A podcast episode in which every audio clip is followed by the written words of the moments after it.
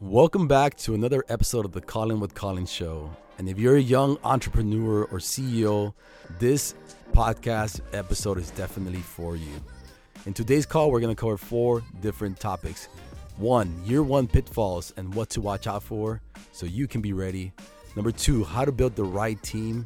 Three, overcoming losses and regaining vision and focus when you've lost all hope. And number four, why it's important to find your why and how that's going to help you win.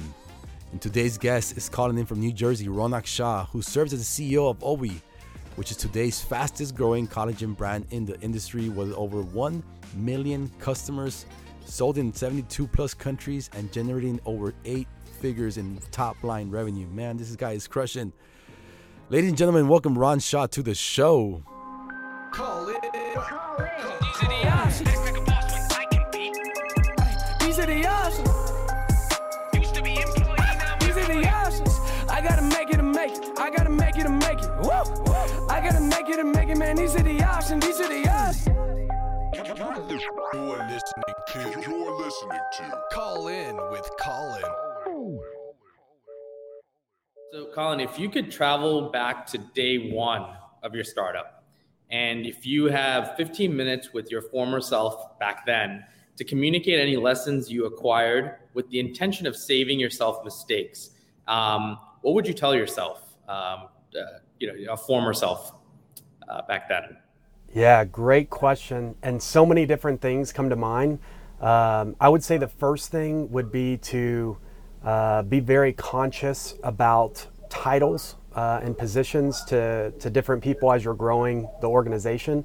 Um, and then I would tell my former self, to invest in the right people, because it's really people that drives the business. Um, and one of the biggest things for me that I learned was through a lot of like challenging uh, s- setbacks essentially. And I hired a recruiting firm, which ended up being the best decision I ever did. Um, so I also like wish that I had learned a little bit more about like the marketing ad side, you know, coming from the social influence and working as a talent, but not behind the brand.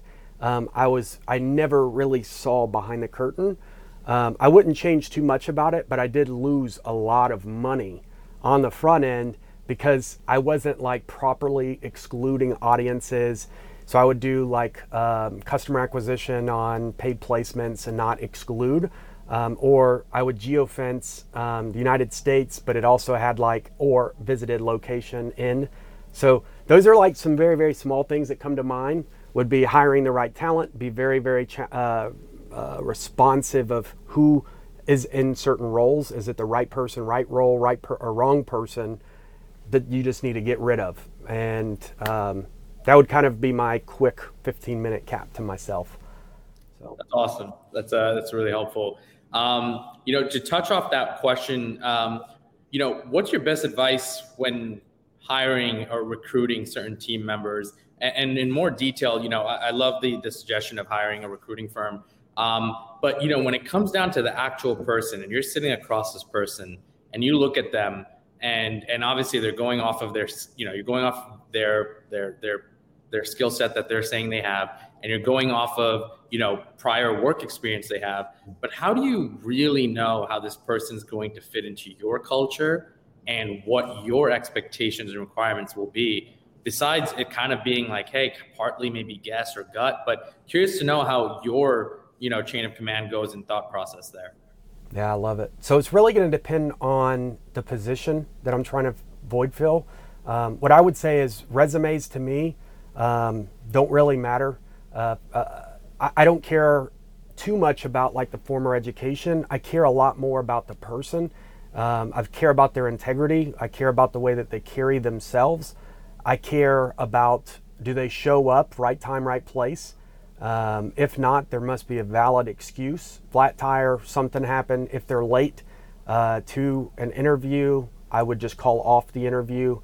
Um, so I think that there's just some red flags right off the bat that I'm looking for. Let me give you an example though. Uh, we hired a guy, uh, we kind of do open rounds of interviews for general labor positions. Um, and we interviewed probably fifteen or twenty people. This was a few years ago. And this guy, um, he ended up, he was autistic, and you could tell something was off. And he had never had a job before, didn't have much on his resume. And I remember the conversation, and all he said was, all I want is a chance. That's it. And I said, you know what, brother? I'm going to give you a chance. Somebody has to. And so I think a lot of it is just based on who I am as a person. Does it align from a value standpoint? I would rather have somebody that's not as talented, but that's more hungry and ambitious. Some of the, the most some of the most talented people you see on resumes, they know that they can go anywhere else. They know it. So they can become extremely complacent. So it's a hard balance between the two. I would rather have somebody that's hungry, ambitious, somebody that I can nurture and kind of like sculpt, um, and that's hungry for wanting whatever the vision is. The vision for me at Redline is to become the largest skyscraper in the home decor industry. So that's my vision. And it's not just within steel. It's within la-di-da-di everybody's house that is a home decor product. It could be rugs, it could be wall art decor, it could be furniture. You know, when they think of Redline, by definition, like fastest, furthest point considered safe, like I want them to think about, um, when they see home decor, they think, oh, that, that must be Redline. And so that's what my vision is. So conveying that, if they can buy into it and see it, you know, then that's really big for me. But obviously, like certain key positions, you're looking at a financial controller. Then I would look into more of a resume perspective. Um, love referencing, um, and not necessarily people that um, they put on their resumes, but interviewing directly and asking them in person, um, who, who are some of your past supervisors? Um, write it down, write down like their names or whatever. And then at the end, um, like recap who they are, and then try to, to, to touch base with those people, because who they put on their reference guide, those are going to be the best people who are going to talk great about you. Uh, but at the end of the day, like if you bring it up like subtly and they have no clue that you're actually going to do some due diligence, uh, and then touch base with those that actually reported directly from a supervisor's perspective, would you want to hire this guy again? Like, that's what I want to know. How was this person in the workplace? So I like that. That's great. That's uh, it's a lot of a lot of gems in there. So I appreciate that. Um, I, I you know I I loved um, oh, one of your uh, videos that, that were that kind of talked through the journey of you know uh, how you initially started, and then how you almost lost it all, mm-hmm. and then kind of the, the the come up after that. Um, you know, businesses that have second lives, oh second lives almost like you know I, I feel like. have the best journeys, because you literally came so close to death and um, you almost probably faced it. Um, can you give me a short version of your overall win and loss record, um, and, and, and, you know, what that looks like, and, and, and maybe, you know, do you carry it with you every day to remind you? Yeah. So, man, I remember uh, two thousand eighteen, best fourth quarter we had ever had as a business. Um, it was a perfect storm. It was something that was outside of your control, something that uh, literally um, there's no other plan in place that could have happened to make it any worse of a situation. So for context, we had a massive screw compressor go out. The screw compressor was almost brand new, like four months old, um, under warranty, but these are not compressors you can go to like Home Depot and buy. These, these are directly from Italy, and they power nitrogen, uh, high pressure tanks, low pressure tanks, generators, and they, they take the air that we're breathing right now and converts oxygen into ninety-nine percent purity nitrogen. And that's what powers our lasers. Well, this key piece of machinery dies at the perfect time, which is fourth quarter. And that is really what carries the weight of the business. So fourth quarter for us is typically two to three times revenue than other quarters. Um, fourth quarter for us in two thousand eighteen was a great quarter. It was our best fourth quarter we had ever had. Now at this time we were only two and a half years, three years old as a business, uh, just moved into our one hundred ten thousand square foot facility. And this perfect shitstorm happens. So the first thing that I did was, all right, redundancy. While we're trying to get this fixed, figure out what I can do with this warranty machine, let me go ahead and buy another screw compressor, right? So I bought another screw compressor, put it into place, which those, by the way, are like fifty thousand dollars. So it's not like a quick fix. Um, we ended up having uh, water in the lines, ended up damaging, uh, I think, one or two laser heads. And at that time, we had four lasers. So half of my capacity was now down. We were relying on, so we finally fixed some of the air issues with another, that fix. And all that to say, it became the perfect storm that you couldn't even, like, out of your control, right? I mean, you find a fix, this ended up happening, now now what's the fix? And it's like, all right, let me buy this. We're, this is, you know, then this gets installed. Shit, we broke two freaking heads on lasers. All right, let's call I P G. Well, they can't get down here until ten days. All right, now what? ten days goes by. Yep, uh, something's wrong with the line. We have to replace this, but it's going to take two weeks. And that's all kind of stuff that is just out of your control. And I swear to God, every entrepreneur goes through this. Here's the challenge. I look like the Grinch, and I did not want to be the Grinch. I wanted to be Santa Claus. I wanted to be Oprah. Here, you have this, you have this, you have this. But my challenge was, everybody's looking at me as if I did something wrong, and there was no integrity behind what we were doing. That was the hardest part, man, is like questioning my integrity behind it. When I feel confident, and all this happened, by the way, like, Um, I think it was like first or second part into November. And we thought we could fix it by putting up that other compressor. And so these redundancies that you put in place, a lot of times they just continue to fail. And it really comes down to how fast can you pivot and just show up every single day. When you don't feel like showing up, show up anyway. Um, I remember, you know, I, I got blown up in Afghanistan. Honest to God, I would rather get blown up in Afghanistan again than to go through that again. But I'll, I'll say this, that setback was a massive setup for our future. Um, we ended up having about sixty percent of our staff ended up quitting. Uh, two of my primary supervisors left to start their own company to compete against us. And I did not have any management that was higher level. And I was out there packing boxes seven days a week, whatever it takes. I'm just going to keep doing it. And, and and and there wasn't like, mentally, I was like, all right, this sucks. But you know what? There's forty percent of the people that are still here. I'm going to keep showing up.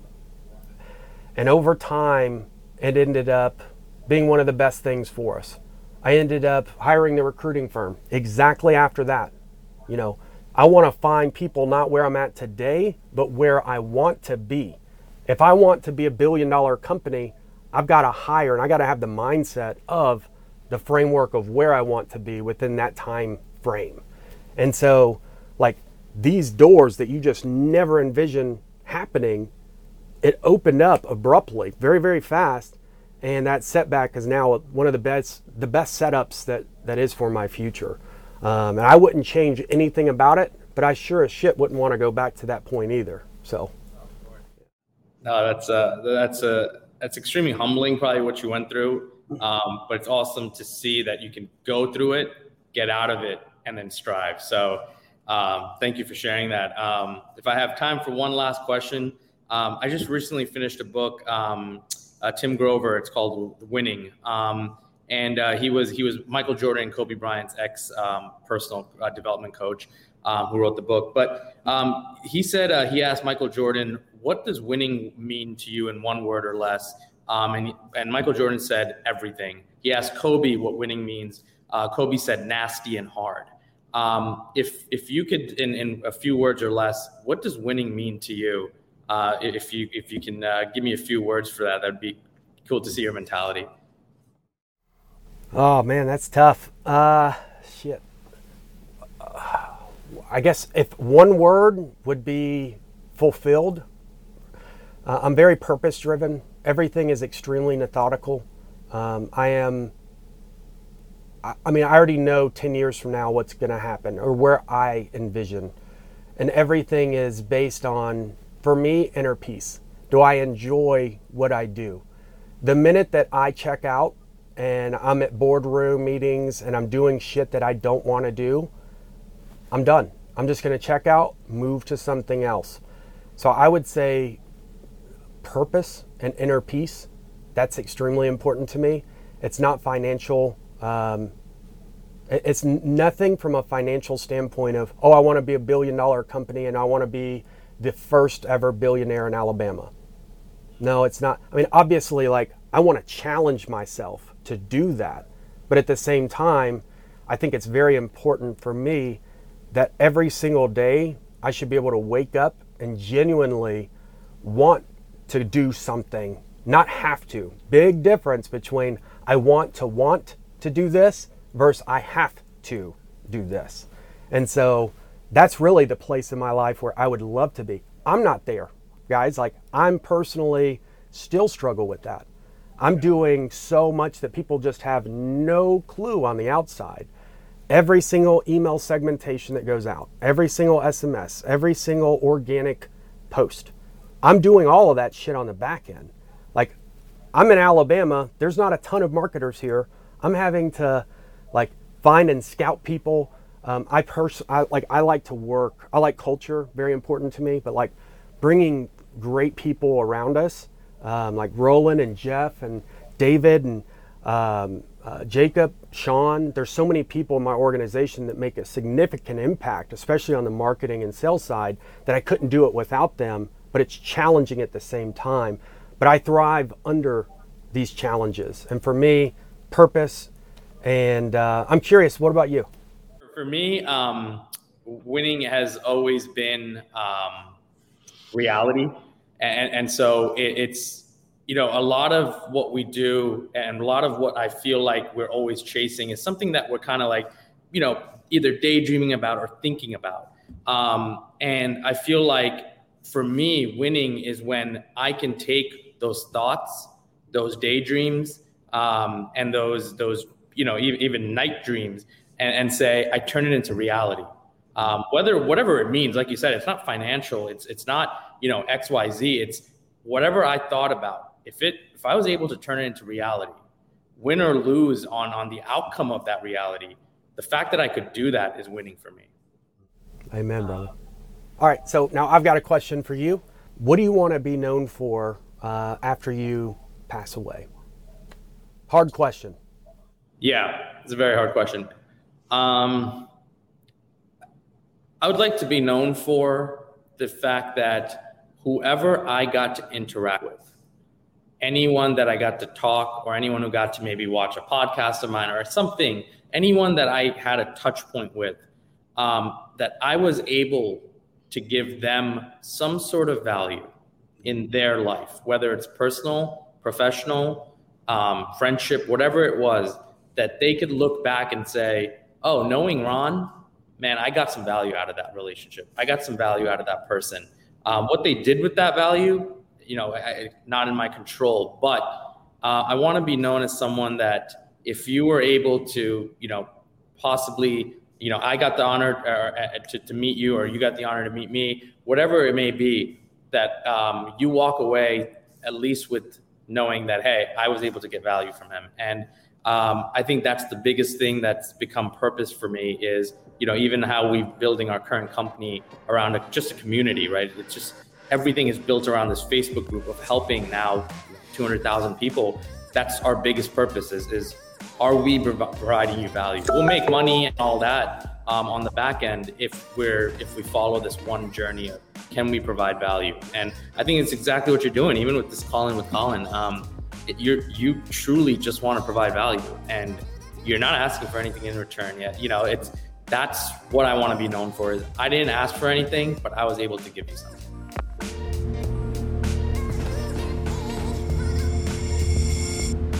Thanks for listening to today's episode. If you got value from this, I would encourage you to leave us a five-star review. It helps us spread the word of our show, Call In with Colin. Also, connect with us on social media at Colin Wayne one and Digital Jeff. If you tag us across social media with today's episode, screenshot this episode, post it, and we'll be reposting it. Be sure to tune in. Episodes every Monday, Wednesday, and Friday.